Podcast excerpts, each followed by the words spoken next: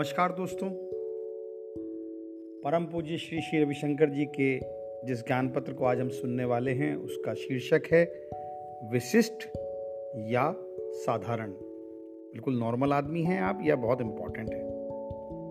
ये किन से बात हो रही है? ये उनसे बात हो रही है जो आध्यात्मिकता के पथ पर चल चुके हैं, आगे बढ़ चुके हैं। तो उनसे गुरुजी प्रश्न पूछते हैं, अच्छा तुम कोई खास हो या बिल्कुल साधारण हो? इस आध्यात्मिकता के पथ में ऐसा क्या है जो तुम्हें असाधारण बनाता है, खास बना देता है? तो गुरुदेव कहते हैं कि तुम इसलिए विशेष हो क्योंकि तुम्हारा दृष्टिकोण, तुम्हारे पॉइंट ऑफ व्यू, निरीक्षण, ऑब्जर्वेशन एवं अभिव्यक्ति, एक्सप्रेशन में विकास हुआ है।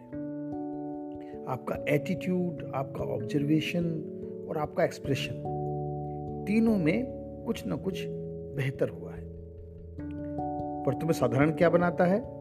कि तुम विशेष हो। सभी अपने आप को किसी ना किसी रूप में विशेष समझते हैं, तो उस दृष्टि से सभी साधारण हो जाते हैं। सभी एक सा समझते हैं तो साधारण हो गए। अच्छा एक बात बताओ, क्या आपके एटीट्यूड में विकास नहीं हुआ? अब आप प्रत्येक कारण के पीछे कारण देख लेते हो, है ना? ईश्वर, हर छोटी योजना के पीछे ईश्वर की बड़ी योजना को देख लेते हो। अब तुम दूसरे की गलतियों के पीछे उनका गलत इंटेंशन नहीं समझते, क्योंकि तुम डाउटिंग थॉम नहीं हो। ये डाउटिंग थॉम कौन था?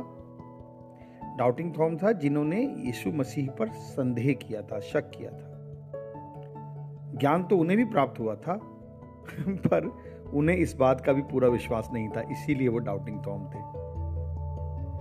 देखो, इस पथ पर आने से पहले तुमने कभी भी अपनी भावनाओं पर ध्यान नहीं दिया।